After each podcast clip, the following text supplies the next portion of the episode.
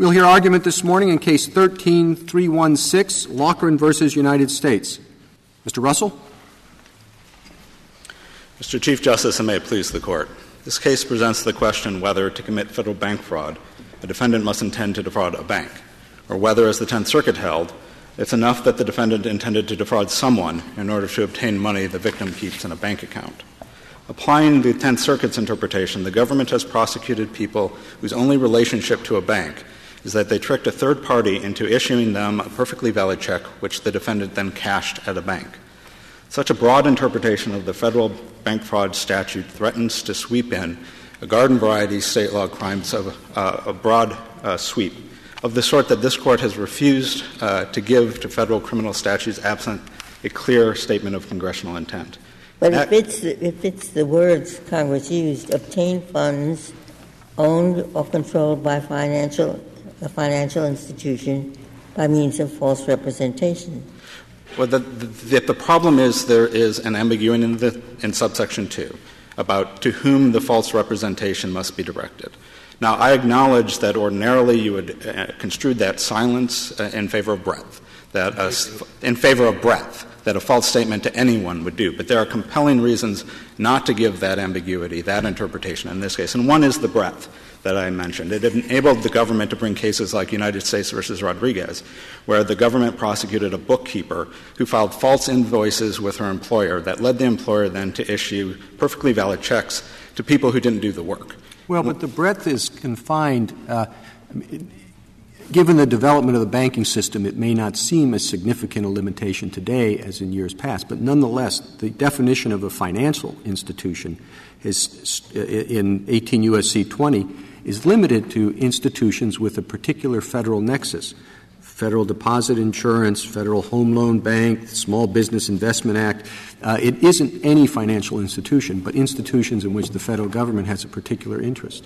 That's true. But nonetheless, for precisely the reason you identified, it covers an awful lot of banks. And if you read the statute — not in this case. And that's where I'm having difficulty.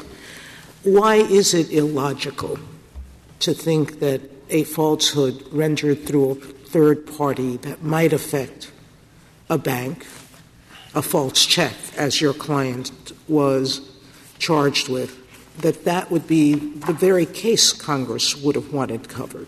So that's a question about, I think, whether intent to defraud a bank could be satisfied in a case like this. And I think that the answer to that is possibly it could. So the government, I think, tries to put you to a false choice between saying you either have to accept the 10th Circuit's interpretation that sweeps in cases like United States versus Rodriguez, perfectly valid checks that don't implicate either of the core interests in a bank fraud case, which is protecting the bank from financial harm or protecting the bank from being lied to. You either have to accept that or you have to leave unprosecutable cases like this one. But that's not — well, how would that work? Would the jury have to be instructed about the UCC and be asked to determine whether the bank or target in this case would be liable for the funds if the bank had honored a forged check? So that gets there. We have two theories. We have the theory that intent to defraud a bank is required. And under that theory, the UCC doesn't matter. We also argue, though, if you don't require intent to defraud a bank, why would it not matter? Because under the government — it doesn't matter under the government's view or ours. Under your view that there has to be an intent to defraud a bank, why would it not matter from who would ultimately be liable for them for the money for the amount of the check? Under our view, all the government has to show is that the defendant intended to deceive a bank in order to obtain property that is owned by or in the custody of a bank, so in a bank account. So a traditional altered check case — on anybody's theory, you have to show that that the monies, funds, credits, assets, securities, or other property was owned by or under the custody or control of a financial institution. That's right. So doesn't either side have to prove that? That's correct. So the point of departure is to whom the false statement has to be directed. Right. But the jury has to be instructed that the money's coming out of the bank. That's right? Correct. That's correct. And so that's — to the extent you think the UCC is implicated in that inquiry, that is true under either one. I don't think that it is. I think it's just going to be a question of, you know, whose money are you trying to get, and is it in a bank account? Two of the 6 checks involved were paid by the drawee bank. Isn't that so? That is correct. And so — but under our principal view that the problem here is that the jury wasn't instructed that Petitioner had to intend to defraud a bank as opposed to Target. And so it doesn't matter whether the checks were cashed or not. And it doesn't even matter under the risk of loss theory, because it only has to be a risk of loss, not an actual loss. Yeah, I think you have a credible textual argument, but you run into the problem that your interpretation makes subsection 1 surplusage. How do you get around that? I don't know that we do, but the Tenth Circuit's interpretation doesn't either. Because under the Tenth Circuit's interpretation, 1 is rendered surplusage, because any prosecution that could be brought under 1 could also be brought under 2. If it's enough under 2 that you intended to defraud someone, it's surely enough that you intended to defraud a bank. Well, under the alternative, there is certainly overlap, but 2 it reaches a much broader category, or it reaches a broader category, so it's not useless. No, that's true. And representation doesn't have to be made to the bank under 2. 2 covers those instances where the representation is made to somebody else. 1 would be limited to those, perhaps, in which the representation is made to the bank. But under your interpretation, where 2 requires that the representation be made to the bank, there is no point in having 2 subsections. You might as well just have 1. Well, I 2 things to say to that. 1 is Congress may have thought that what they were doing in 2 is making clear that the statute encompasses the broad range of particular kinds of property interests that are unique or at least common in the banking context. And in that way, it serves the same function as the second clause in the mail fraud statute upon which the statute is based. Which doesn't have the 2 subparts. But here you are essentially asking us to read the word or, 1 or 2, to mean 1 including 2. Well, that's the same way that this Court has repeatedly read the 2 parallel clauses of the bank fraud statute, the only difference being, the difference in hard returns and numerals. But I don't think — Well, this Court did after or before this statute — no, this statute was passed before the Court's interpretation of the mail fraud statute. Every court had looked at it at the time the statute was passed had determined that there were 2 separate provisions. So why would Congress have any reason to believe they were passing a singular case, singular charge? I think what Congress would have intended is simply that when it uses the materially identical language and structure in 2 statutes, that they would have the same meaning as determined by this Court. The interpretive principle that the government relies on, that identically worded statutes can mean very different things depending on the state of the circuit law at the time Congress copies the language, is really untenable. And it requires a criminal defendant, for example, to know what that circuit precedent was and not be able to simply rely on this Court's decisions interpreting the identical language in another statute. But it's not identical because in the bank fraud statute, Congress broke out and separately numbered 1 and 2, and it didn't do that in the mail fraud. Yeah, I understand that, but I don't think that if Congress intended this statute to operate dramatically different from the mail fraud statute, the only change it would have made is those sort of typographical changes. I don't think that's the way Congress conveys that kind of intent. But again, even if you think that subsection 2 creates an independent offense, it's susceptible of the interpretation that we give you, which avoids having to federalize the kinds of cases that are at issue in United States versus Rodriguez. Well, one understanding of what led to this statute is this Court's decision in Maze, which actually seems on all fours with this case, right? Use of a fraudulent credit card to a merchant who then asks for money from the bank. Essentially the same case as this, with a fraudulent credit card as opposed to a fraudulent check. So if we understand this statute as arising from Congress's desire to make that bank fraud, why should we rule for you here?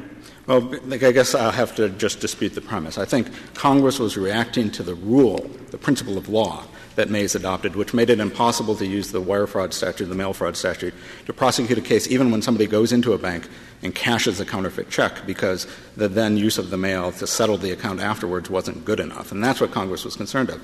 In this Court's own decision in Maze, the Court noted that Congress had dealt with the specific factual problem in Maze through an amendment, then recent amendment to the Truth in Lending Act, which prohibited credit card fraud, Congress added to those remedies in another section of the same statute that enacted the bank fraud statute, and then dealt with the parallel problem with respect to altered checks in Section 513, which is also part of that same statute, which criminalizes any use of an altered check to deceive anyone without regard to whose property the defendant is intending to obtain.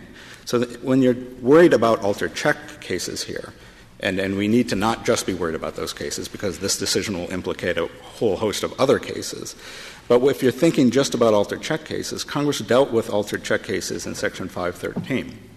And that's important because the penalties under 513 and 31 and the bank fraud provision are very different.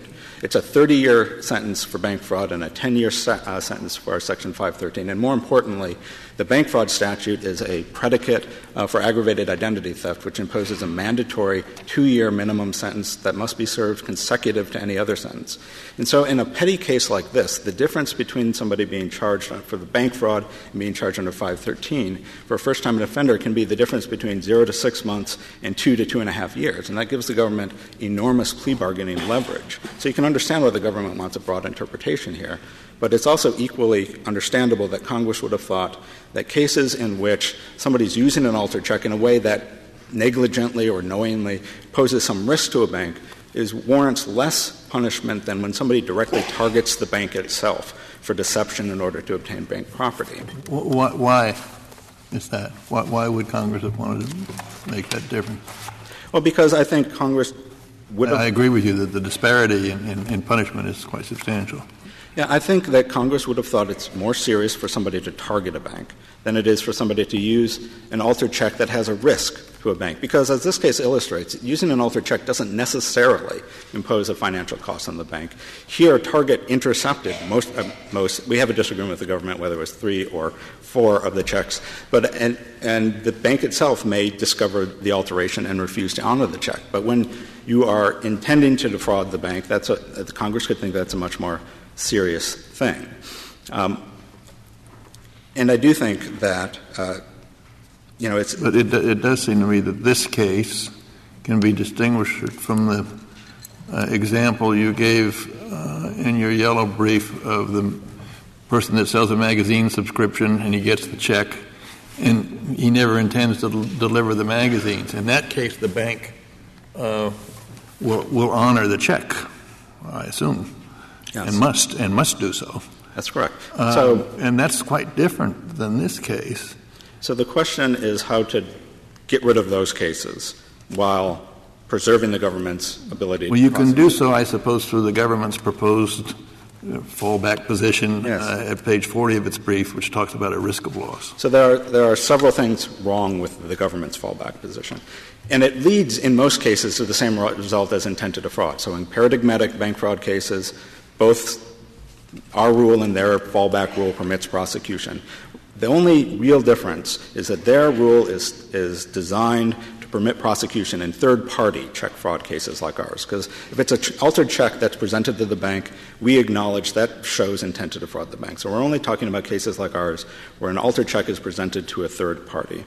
And the government's rule permits them to continue to prosecute those cases. Now, even if you agree with them that those kinds of cases fall within the scope of the statute, all you need to do then is to say, look, those cases aren't materially different than when you submit the check to the bank in the first place, that the altered check shows intent to defraud the bank in the third-party cases just like it does in a first-party case. Now, we think that they're wrong about whether or not these kinds of cases are covered. And if we're right about that, then there's obviously no reason to adopt, a rule that they made up just to deal with those kinds of cases. And maybe I could turn to that argument just for a second. Well, could I ask you this question? Suppose the defendant testifies, and suppose the jury believes the defendant. The defendant testifies as follows: I never intended to defraud the bank.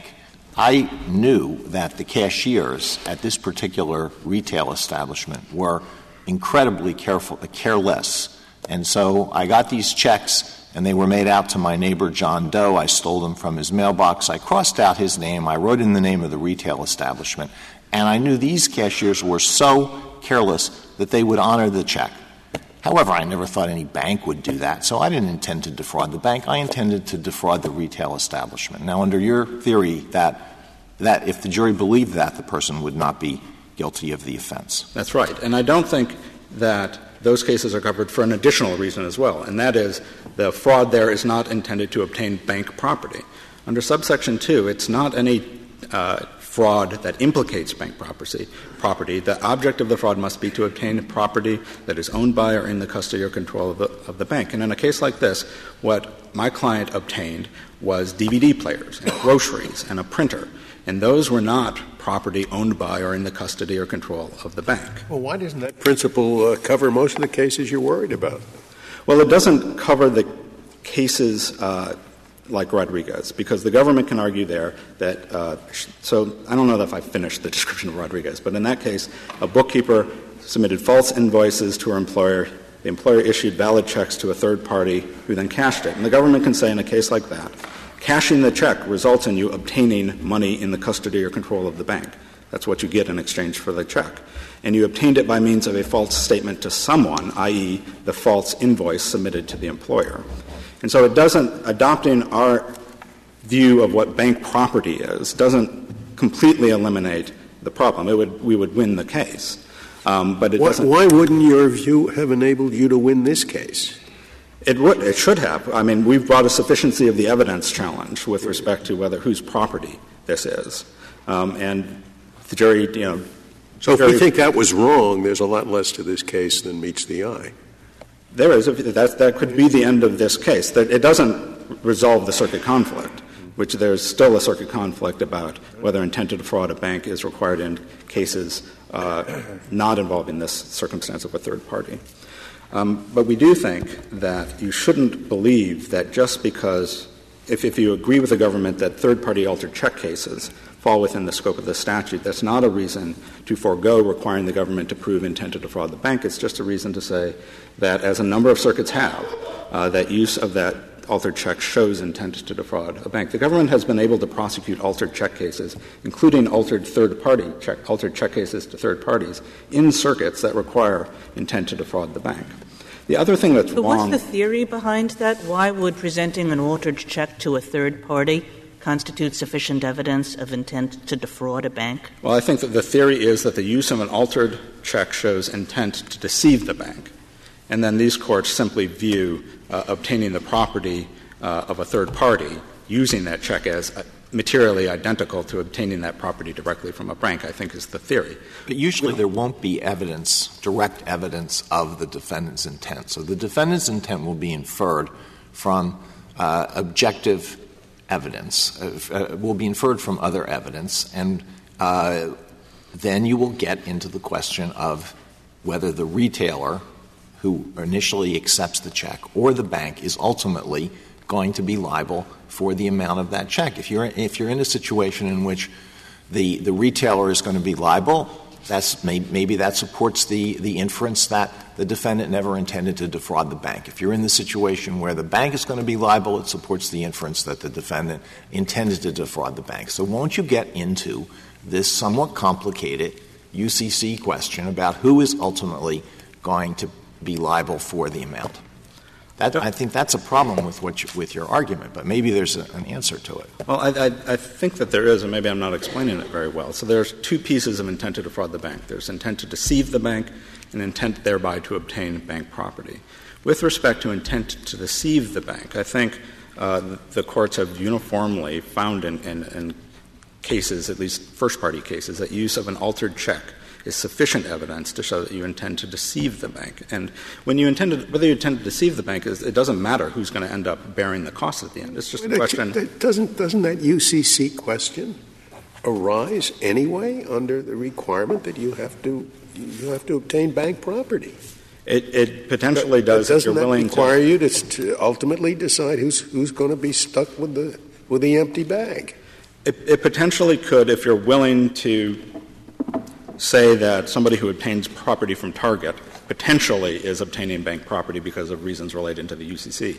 We don't think you even need to go that far. We think it's sufficient to say that in these third-party cases, what you're obtaining is the property of somebody else. And that doesn't mean that it's not a crime, and it doesn't even mean that it's not a federal crime. Yeah. It simply means it's a Section 513 crime. I understand that, but if you accept the government's view of yes, how these third-party cases ought to be resolved, you have to get into the UCC, don't you?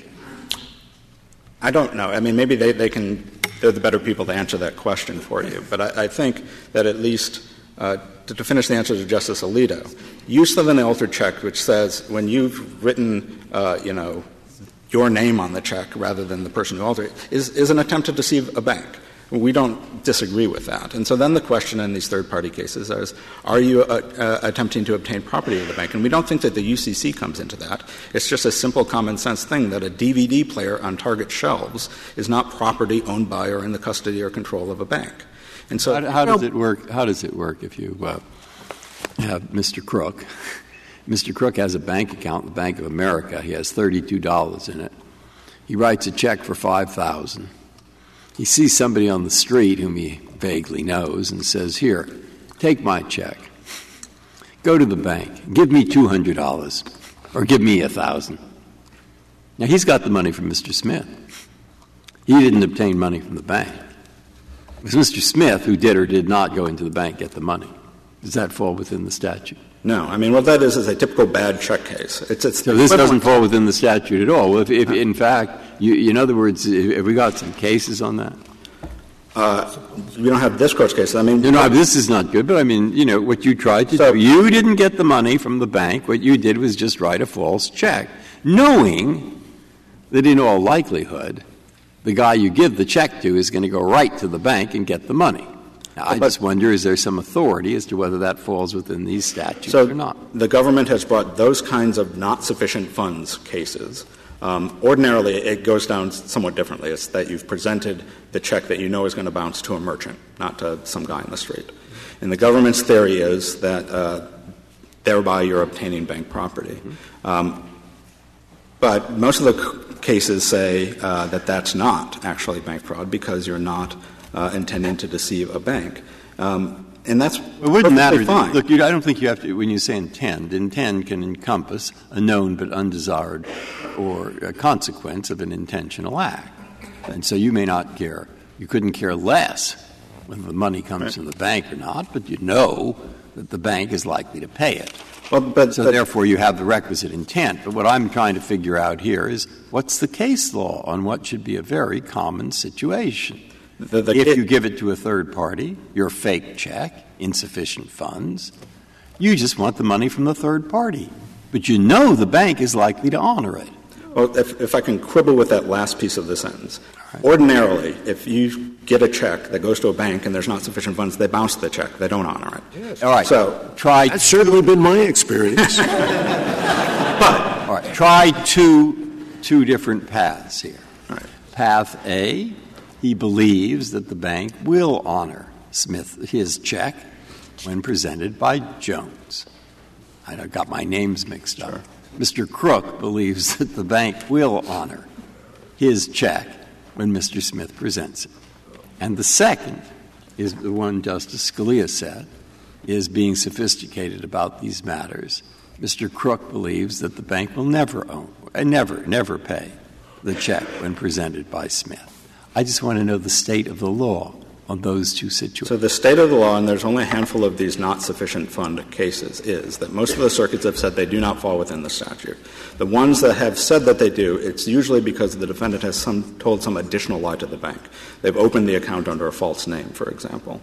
And so that's the state of the law. This court in United States versus Williams, though, said we should go to great lengths. What is the thinking of those courts? What's that? What's the thinking of those courts? What's the rationale? So the rationale is that in a case where you submit — I guess they have two. Some of them are applying the risk of loss test and say that there's not a sufficient risk of loss. I believe some of them are saying that there's no intent to defraud the bank there because the target of the — and the courts fraud. That don't hold this way but hold, as the court did below, that it's an intent to deceive anyone so long as the scheme is — yeah, but those — I don't know that — this case has come up in those circuits, but I think the answer is quite clear that those circuits would say they're covered. But in United States versus Williams, this Court said we should go to great lengths to avoid interpreting a federal criminal statute to criminalize federally every insufficient funds check case. Yeah, but we go back to those general statements. You do have the language of the statute. This favors you, this question. But I guess the theory would simply be where Mr. Crook gives him a bad check to Mr. Smith.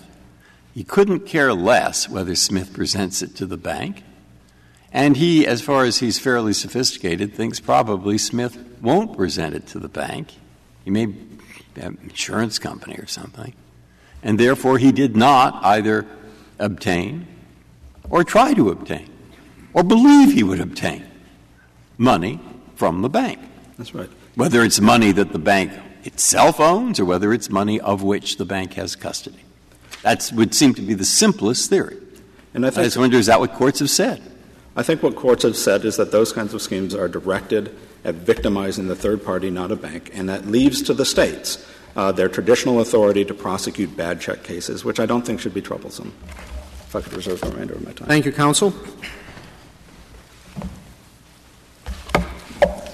Mr. Yang. Mr. Chief Justice, and may it please the Court, Congress drafted Section 1344 with two separate clauses, each of which serves a distinct function. The first clause targets schemes to defraud a bank. That requires intent that the scheme have the purpose of defrauding a bank. It's clause 2, and this is at page 5A of the government's speech. You can see the structural difference quite plainly. Clause 2 target schemes to obtain property that's either owned by or under the custody or control of a bank. And Congress enacted these broad, disjunctive clauses in response to this Court's decision in Maze, as well as in Williams, which had curtailed the government's ability to prosecute precisely these types of fraud. But, Mr. Yang, your interpretation of the statute goes far beyond Maze. Maze was something with a fraudulent credit card or a forged check or something like that.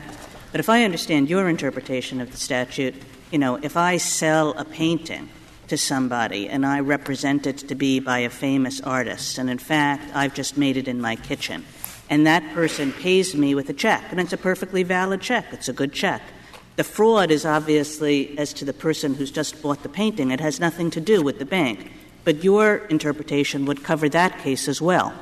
That is correct. Our understanding of the text, and the reason why that is the case, is because Congress specified in Clause 2 that the scheme to obtain money or property from the bank has to be by means of a false or fraudulent pretense, but it doesn't specify to whom that false or fraudulent pretense must be made. Now, we understand that that sweeps in broader than what made. And it's just a little bit peculiar, right? I mean, if somebody pays me in cash, the government can't prosecute the person.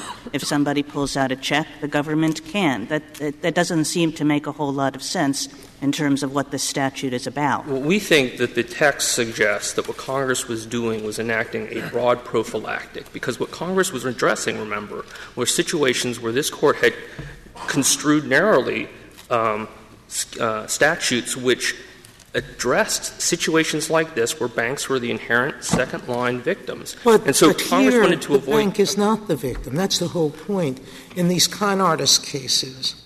Bank is incidental. That's exactly right. That's why Congress was not intending specifically to get those, but enacted a broader statute. So we wouldn't have debates about this. Look at the debate that we're having in this case. I think everyone can agree that the banks are just like the banks in Maze. They're second-line victims. There is an order to the bank. It's a check. A check is simply an order to the bank to pay a specified sum. Well, in Justice Kagan's hypothetical, the bank didn't have to refund the money. We could sit around here all day with examples, but so suppose you have a contractor on a cost-plus-fixed fee, and he inflates the cost. This would be, to the owner, this would be a violation of the statute. This is a sweeping interpretation you're offering us. We think that is the interpretation reflected in the text for the following reason. Although it doesn't fall within the core of what Congress was trying to protect, it avoids the problems, the kind of debate that we're having here about situations that do fall within the core. Because remember, now we're talking about petitioner says, well, you know, it wasn't sufficiently targeted, you didn't really victimize or harm the bank. Congress is trying to get away from that type of inquiry. And they said, look, if the scheme has the intent of obtaining property either owned by or in the custody or control of the bank. So that means it can either be controlled by the bank, its own property or custody property it's holding, or it's in the custody or control of others, but it's owned by the bank. A very broad coverage. and you try to obtain that property by means of false or fraudulent pretenses, we avoid this kind of discussion about were you sufficiently targeting, did you really intend to indeed, but you extend federal law enormously into the kind of stuff that we've usually left to the states. I'm not sure that that's actually true. It's a very strange federalism argument the petitioner is making. The petitioner is saying, my conduct is a federal crime. It's a federal crime under this. It could be a federal crime under that. It's just not a federal crime under the bank fraud statute. That is a very strange federalism argument because Congress has already put its hands all over the subject. And what Congress was trying to do here was to respond to cases like Maze by enacting a broad statute. Congress could — I have it right. I just want to be sure. My Crook case, which you may or may not remember, you're reading the word obtain to mean whoever knowingly executes a scheme or artifice to obtain. It doesn't mean for him to obtain. It means for anybody to obtain. That's how you read it. That's correct. Because that has been pretty much the universal the understanding of obtain. This court in the United States. You don't have to argue that yet. Right. I just want to know. That's just uniform understanding with different areas as well as this court's cases. Fine. Then is the way you see the statute. That's right. That Mr. Crook goes to Mr. Smith and says, "Dear Mr. Smith, here is my check for $50,000, knowing he only has $3 in his account." All right. Now, Case 1 is Mr. Smith, not too bright, gives him $500. Now, he might, Mr. Crook, think that Smith will then go and present the check to the bank and maybe get some money. In that case, he has violated this, in your view, because Mr. Smith obtained money from the bank, and that was part of Mr. Crook's idea as what was likely to happen, whether he wanted it to or not. Partially correct. All right. There's also the Justice Scalia's point, which is important, and that is to me, and that is that there also is the case when Mr. Crook doesn't know how the banking system works at all, and he has no idea that the bank will, in fact, give any money or whether it will give any money. Those are the two cases. I have at least two responses. The first is — it doesn't need a response. All I want is explanation. Well, two explanations. Give an explanation rather than a response. I will give an explanation that will be connected to the question. The explanation is, I think, twofold. First, as the Court explained in Nader, the gravamen of this statute, just like the gravamen of the mail fraud or the wire fraud, is not the particular acts or that the particular acts are done well or have any likelihood of success. It is the scheme. And so, therefore, questions about reliance — the bank doesn't have to believe it or rely on it. Damages that result don't have to rely. This is a scheme. It is criminalizing the scheme to obtain — So what do you do with the case, the second part of the hypothetical that Justice Breyer didn't repeat, where the person knows the bank is not going to pay a cent because there's no money in this account? I think that — and so there is no part of the scheme to obtain funds from the bank because they know the bank won't pay it. Well, they may suspect that the bank may not pay it. Banks sometimes, in fact, do pay checks on insufficient funds. Banks have only 24 hours after receipt of a check to dishonor it or not. And if they don't, then they're stuck in the UCC and have to bring lawsuits. I mean, the practical impact of this type of situation is significant. About $1 billion a year. What's the answer to Justice Sotomayor's question? Well, it depends on — Mr. Crook is not too bright, and Mr. Crook doesn't even know what a bank is, and all he knows is he can get $500 from this other not-genius Mr. Smith. And so he does not care about banks. He doesn't know how they work. He has no idea if they pay or don't pay. What's the result? I think it would be very hard for the government to prove that your inept bank thief had a scheme to obtain money or property from the bank. But the government might be able to prove it circumstantially because, just as Justice Alito explained, you rarely have insight into the heart of hearts of criminals. You need to have circumstantial evidence. What federal statute criminalizes a con game? Criminalizes what? I didn't — A con game. What federal statute? 513 criminalizes altering checks. But what other federal statute makes it a federal crime to engage in a con game without a check? Well, I'm not sure exactly what you mean by a con game, but there are plenty of federal statutes that address means of defrauding. Well, somebody says, I'm going to paint your house and takes a check for $100 and doesn't paint the house. Well, the answer is that Congress has addressed false statements, schemes to defraud, schemes to obtain money or property through all kinds of various statutes, mail fraud, wire fraud, false statements, bank fraud. It just has done so in particular areas where there is a federal interest implicated. And actually, those areas are quite sweeping. I mean, bank fraud and that would be one of them. If you accept a check, right? If you promise to paint the house, you have no intention of doing it, so it's fraud, and you accept a check. And that's it. You're under this statute, right? The government would have to prove that the scheme was intended to obtain money or property from a bank, if that was shown, and it was shown that. And what does that mean, Mr. Yang? I mean, you could mean that the defendant intends that the money come from the bank, or you could mean that the defendant intends to obtain money, which he knows may or is reasonably likely to or is foreseeable to come from the bank. Which do you mean? I think we kind of mean both, and let me explain why. As Justice Alito, I think, has kind of alluded to, as a practical matter, the way you prove these cases is you prove that a defendant generally intends the natural consequences of his or her acts. And so if, for instance, you have a case like this where you have a fraudulent check which is directed to a bank, it says, bank, pay the payee this sum of money, that the defendant is going to intend when they tender that to the merchant, that check is going to be sent to the bank and that the bank is going to, has a reasonable chance of paying. Well, I think this does go back to Justice Alito's question, because the person can say, the defendant here could have said, I really don't care whether the bank ends up paying Target. I don't know whether the bank will end up paying Target. I don't know how these things work and how often the bank honors it and how often the bank doesn't honor it, and I really could not care less as long as I get my money from Target. Right, but in our legal system, I don't think it's — let me give you another example. Let's say you want to kill somebody and you put a bomb in their car, right? And there are two people in the car.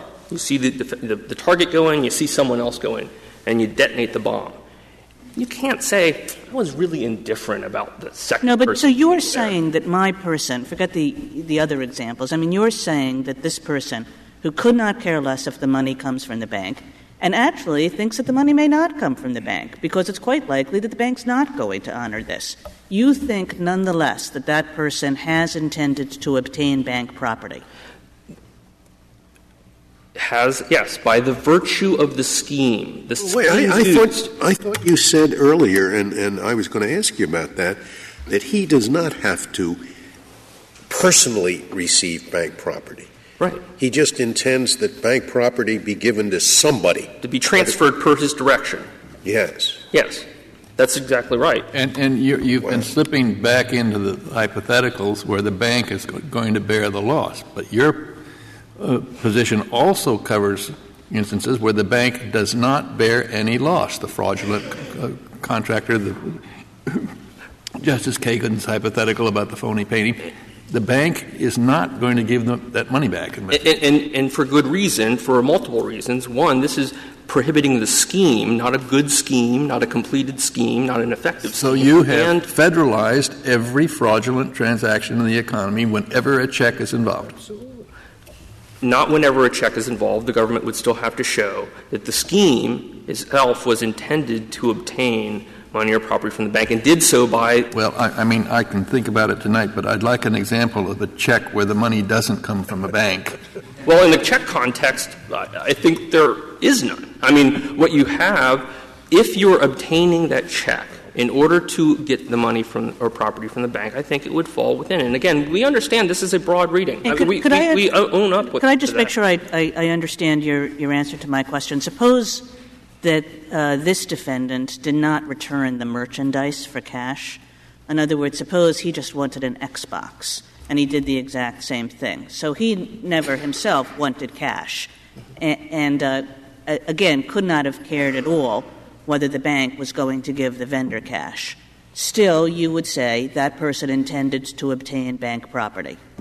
By virtue, yes, we would say that by virtue of the scheme, remember, he's not just walking in saying, you know, I'll pay you tomorrow if you give me a hamburger today. He's going in with a check. A check is, everyone knows what a check is. It is an order to a bank to pay money. He's giving it to the bank. But he's not obtaining the bank's money. You read to obtain, a scheme or artifice to obtain. You read that for anybody to obtain. I would read it to mean for him to obtain. But that's not how you read it. And you say that's everybody reads it the way you do? This Court has long recognized that the word obtain not only means that you obtain it for yourself, but you can obtain something by directing the transfer of property to someone else. And that's exactly what a check does. Mr. You are Yang, directing before you finish, Mr. Russell pointed out, and I think Justice Sotomayor, that there is Section 513. It deals with expressly with altered checks, but the penalty is much less. Is everything that is covered by 513 covered by 1344-2? Well, I think the answer is that has not been decided, and let me just explain in a few ways. One, Section 513 deals with securities, which includes checks of states or organizations, and then it defines organizations. There is a substantial question whether that applies to personal checks. One court of appeals has said it has. The Department of Justice's Criminal Resource Manual says it does not apply to personal checks. So there is a real question about whether this Section 513 would apply. But even if it were to apply, it applies to protect the integrity of certain writings. It is a different provision than a scheme-based provision like Section 1344, which more broadly prohibits types of schemes to obtain money or property from banks. And is it true that there is a 2-year mandatory minimum? Not for bank fraud. There is aggravated identity theft for which under this statute, is there a mandatory minimum? No. With this statute, the bank fraud statute, has a punishment of up to 30 years to reflect that frauds come in various sizes. It's not a mandatory minimum. It's just a maximum. And in this case, the defendant actually got 1 year for this bank fraud. He got a stacked sentence of 2 years for identity theft, which is separate from this provision. Mr. Yang, if we are concerned about federalizing every case involving a check, okay? Your brief does give us an alternative. Yes. My problem is I can't locate that alternative in the language of the statute. Well, I think so. Are you asking us just to make it up, or if not, how do we reach it? We're not asking you actually to make that interpretation. It would be if the Court concludes that our first interpretation is somehow problematic. And we think that is a superior reading than petitioners for the following reason. Congress addressed... No. Please answer. How do we get to your reading from the text of the statute? I will. The way you get there is that Congress in Clause 2, again, remember, specifies you have to have intent to obtain money or property from a bank by means of false or fraudulent pretenses, representations, or promises. It does leave silent to whom those false or fraudulent representations must be made. Now, if you look at the legislative history, it's very clear that Congress was at least concerned with situations like Maze, where a bank would be a victim of a fraud. And those in Maze involved a situation precisely like what we have here, where the reason that the bank is a secondary victim is because that false signature, the false charge slip. So far I'm with you, but you haven't answered my question. But the way it is in that context, the reason that the bank is the victim of the scheme is because the fraudulent method is actually transferred to the bank as an inherent part of the scheme itself. Yeah, and I agree that interpretation substantially narrows the statute, because it's the altered check. The bank is going to be certainly at risk of loss. If we were to agree with that suggestion and we're inclined to read the statute that way, is there a case that you can cite to us that says we have a duty to save poorly drawn statutes by a sensible amendment? No, I don't think. I mean, what case do you want me to cite if I adopt your alternate, your fallback position? I don't think we are relying on the idea that, that what the court would be doing is construing the statute in light of presumably some good reason to reject what we think is what the statute normally says. Why don't you try the rule of lenity? Why don't you try the rule of lenity? We think that the rule of lenity doesn't apply for the reasons that we said on our broader argument. If the court rejects that, that might be a reason. But again, it's construing the term means. But does the rule of lenity provide a precedent for us to adopt the narrowing interpretation, your fallback position? I think just in any context where you might have constitutional doubt, the court sometimes, as you know, construes a statute in a way that it might not otherwise do. And here what we're giving you the hook for this is that the means specified leaves open to whom that false or fraudulent communication must be directed. You could read in light of the history and in light of what Congress's main intent was here to read the statute as saying, Congress actually, in Clause 2, was concerned with a specific type of means, that is, the means that are directed to the bank. And the reason I think this is far superior than what Petitioner suggests is because we are at least construing silence in the statute. Congress specifically addressed intent already in Clause 1, that is, intent to defraud a bank, which is what Petitioner says Clause 2 does. But Clause 2 says there's intent to obtain money or property from the bank. There's no reason to run over Congress's choice about what types of schemes have to be intended in order to achieve this result. Again, this is our fallback position. If we adopt your fallback position, does 2 do anything that 1 doesn't do? I mean, if you've made your false or fraudulent representations to the bank, surely you intended to defraud the bank. Both clauses actually, under our fallback or our main position, cover things that the others will not. And I'll give you 2 examples. On Clause 1, Clause 1 covers what's called bare check kiting, where you write a check, it has insufficient funds, you withdraw the money, then you write another check to cover it and another check, and you play the float. 9 courts of appeals have addressed this question. All of them have concluded that it falls under Clause 1. 6 of them have concluded it doesn't fall under Clause 2. And the additional 3 courts of appeals that have criminal jurisdiction in either unpublished or in dictum have suggested agreement. So it's pretty well established check-kiting falls under 1, not 2. With respect to 2, it covers schemes like this, where you can argue maybe you didn't intend to defraud the bank itself, but you used false or fraudulent means that would be inherently go to the bank because of the nature of the means themselves. Here, where you direct a check, it's a financial instrument. It is ordering a bank to pay money. It goes to the bank, and one normally intends the natural consequences of their act. It goes to the bank in the ordinary course. Which part of the statute are you interpreting with this limiting principle, the obtain part? The by means of. By means of. By means of the false or fraudulent pretenses, and it's understanding those false or fraudulent pretenses to be ones which are directed to the bank as an inherent consequence of the scheme itself. Mr. Yang, your first-order argument, which is, you know, the natural way one would read a statute that says 1 or 2, is to interpret it as meaning 2 different things. Yes. But that requires us to read it differently from the way we read the exact same words, without the numbers, but the exact same words in McNally.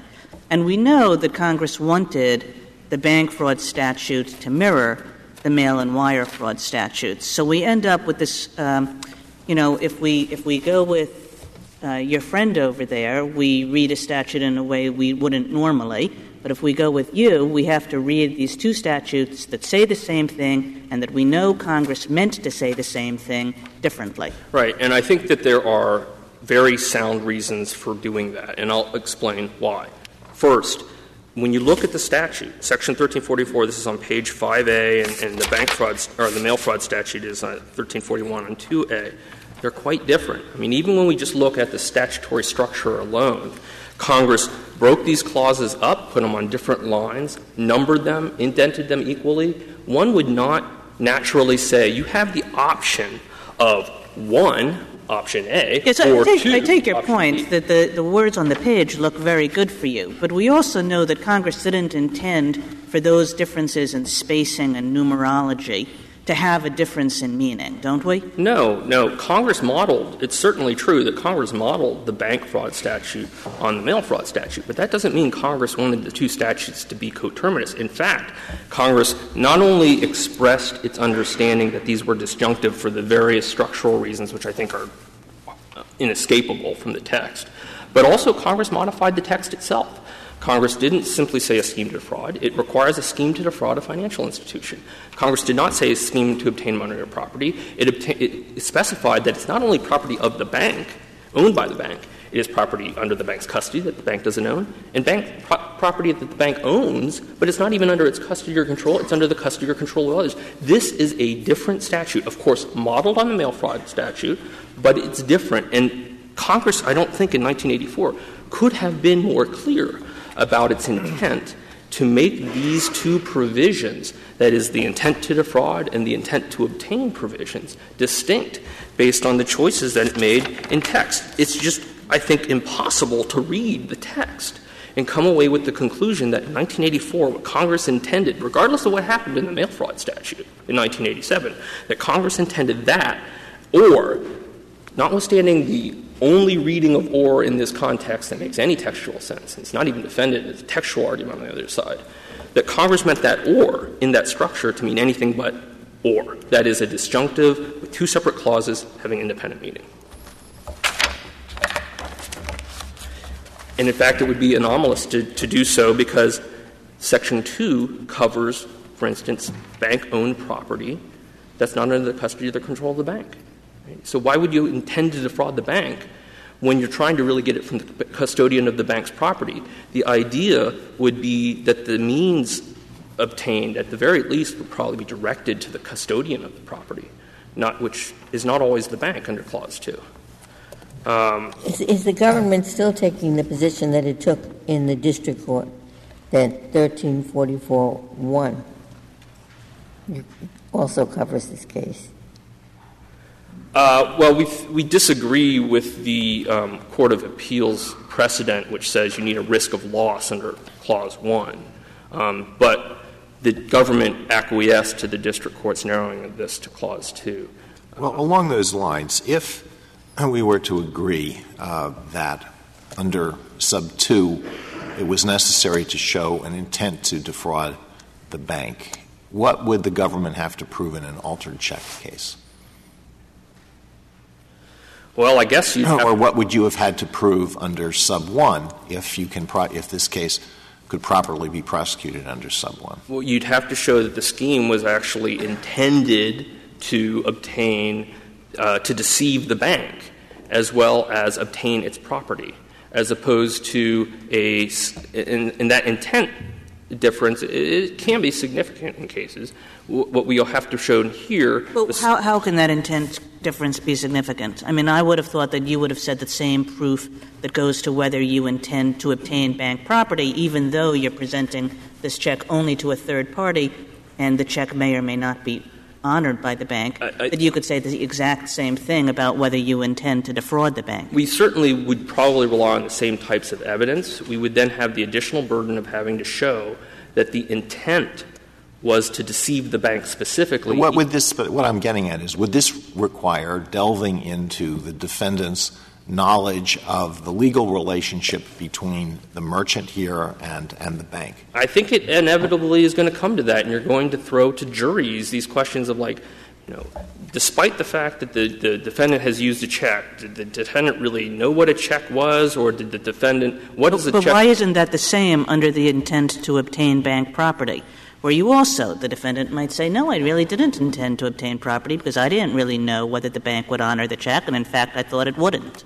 Well, the scheme would be to obtain. You don't have to necessarily show that the specific means that you were using were intended to deceive the bank, because that requires a lot more inquiry. But even on the obtain property wing, it's obtain property from the bank, isn't it?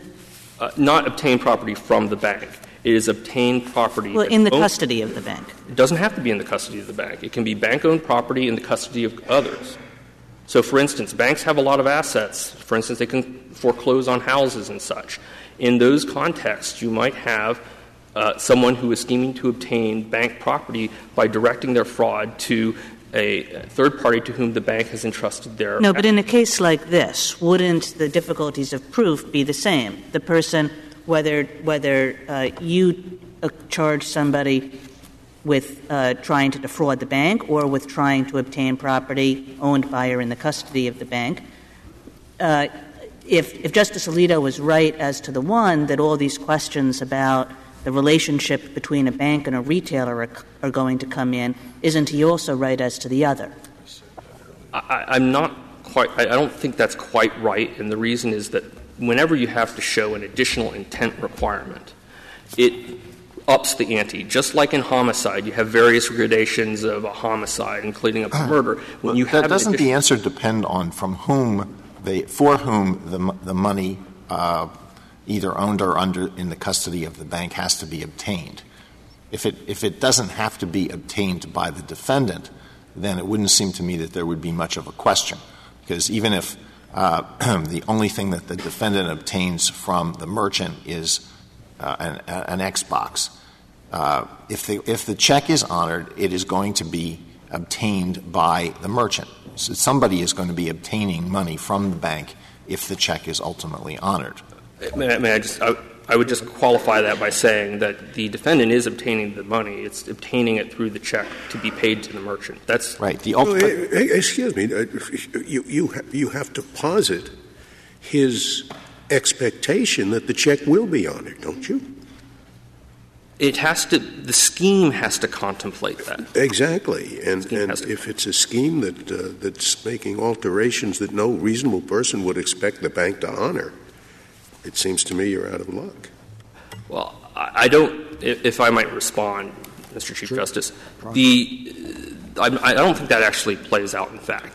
Banks suffer about $1 billion in check fraud a year. There are $10 billion that banks put into check fraud prevention. There are so many checks that fly through, including the checks here. If you look at the checks here, the ones that he got caught for, not the ones that he might have washed and dried, weren't artfully done, but some still go through. And the transaction costs that it imposes on the financial system is something that Congress could have been concerned with. In fact, we think it was. Thank you, counsel. 5 minutes, Mr. Russell. Thank you. Congress was concerned about the risks to banks of altered checks, but it dealt with that in Section 513, not Section 1344. Yeah, so wasn't the scope of 513 wasn't clear. I don't think that that's correct. I mean, we cited a case in our brief in which the government actually succeeded in prosecuting someone for an altered check under Section 513. I don't understand the argument that checks aren't encompassed within 513. We've reproduced the language at 10A of the blue brief. And what it says is it criminalizes the use of a forged security. And it defines forged to mean altered. It defines security to mean check. And then it has to be a forged security of an organization, and it defines organization to mean any legal entity other than a government established or organized for any purpose and includes any corporation, company, association, firm, et cetera. I just don't understand what the argument is that Section 513 doesn't cover some species of altered checks.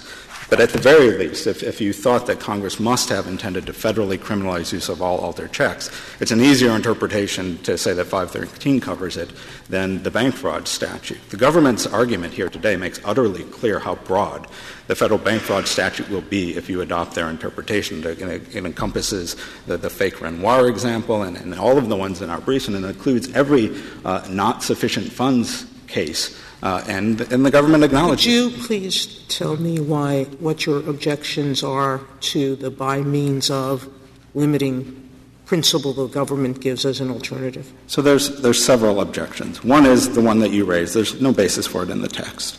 It is a limitation on what the statute says, any false representation, and they say no, only those false representations that would foreseeably go to a bank and might fool it into paying a check. Second, it doesn't do any useful work, because all it does is the only difference between their fallback position and intent to defraud a bank is two things.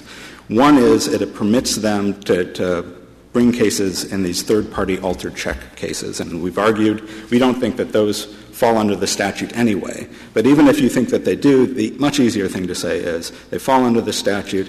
Intent to defraud a bank is required, but the use of the altered check is sufficient evidence. Well, I think it does a lot of work because it takes out of the equation schemes to defraud where the bank is not going to be liable. Right. I'm saying it doesn't do any work that intent to defraud a bank doesn't already do. So if you're choosing between our test and their test, both tests allow prosecutions of paradigmatic fraud cases. Both tests eliminate the Renoir example. But their test permits the only difference, practical difference, is their case facilitates prosecution in these third-party cases that we don't think are covered by the statute anyway. But even if there are, you don't have to adopt this extra textual interpretation. And I don't understand how, if the falsehood is made to target, who gives the person the DVD off the shelf, how you prove that that's an intent to defraud the bank as opposed to defraud Target. Well, so there's so what's the charge you give to the jury to get to that? I think the principle is the charge that they want to get. You say that they have to show that the defendant intended to deceive a bank, and the government can argue, and the government has successfully argued in many cases, that use of an altered check shows that the defendant intended to deceive a bank. And the government raises — the government never likes to have to prove intent. But the government raises these theoretical difficulties in proving intent, but it hasn't shown that this actually ever arises. In fact, the government routinely convicts people in circumstances like this case, even in circuits where intent to defraud a bank is required. It's just they didn't try to do that here because they didn't ask the jury to make that finding. In addition, the difficulty of their test is it's just plain strange. They say you should adopt their test because Congress didn't care about intent to defraud a bank. Then they adopt a rule that looks very much like the kind of rule you would adopt if you thought Congress cared about intent to defraud a bank. It's simply substituting some circumstantial evidence that one could argue to a jury shows intent to defraud a bank and saying that's all the government has to prove. Your textual hook is that the representation has to be made to the bank, right? That's the only way you can get this within the statute. That's correct. But that's different from an intent to defraud the bank, isn't it? I think, well, that's the first half. So there's two pieces, intent to deceive the bank, intent to obtain bank property. We say that you can read the statute to require intent to deceive the bank because there's a statutory silence, and then the government has to prove intent to obtain bank property. That's easily proven when the check is directly presented to a bank. We don't think it can be proven in a case like this because our client intended to obtain Target's property, not the bank. Well, where's the textual silence about intent? Where do you get intent to deceive the bank into this? I think that's what I get it from this Court's decision, for example, in McNally, where it says — Where do you get it from the text? I understand the argument. It's a very credible argument. It doesn't say to whom the representations have to be made. So you put in to the bank. Right. I don't see how you get from there to defrauding the bank. So if you read it to mean that you have to direct the false statement to the bank, that is the first half of what McNally said in intent to deceive a bank, or intent to defraud a bank, is you have to intend to deceive a bank. And the second half is you have to get at intend the deceit to obtain bank property, which is on the face of subsection 2. Thank you, counsel. Case is submitted.